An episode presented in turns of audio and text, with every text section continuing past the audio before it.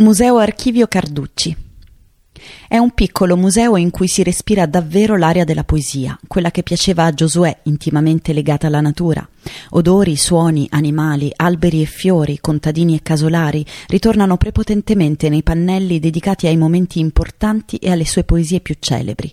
Un pannello divertente è quello delle caricature che i vignettisti satirici li fecero polemizzando sui cambiamenti di idee politiche durante il corso della vita e ironizzando sulla sua passione per la buona cucina.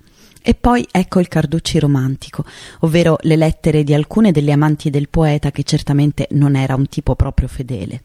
Una è la dichiarazione d'amore scrittagli da Carolina Cristofori Piva, milanese detta Lina, con cui si incontrò a un caffè a Bologna nel 1872 per rimanere legato a lei dieci anni. La moglie scoprì la tresca perché lui inavvertitamente lasciò sulla scrivania le lettere d'amore di Lina, che morirà di tisi nel 1880, e sulla quale Carducci vegliò tutta la notte insieme al di lei marito. L'altra avventura galante di Carducci è raccontata dalle lettere di Annie Vivanti, poetessa mezzalondinese, che durò solo alcuni mesi nell'arco del 1890. Lei aveva vent'anni, lui cinquantacinque.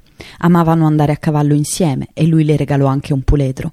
L'ultima volta che si videro fu nel 1903.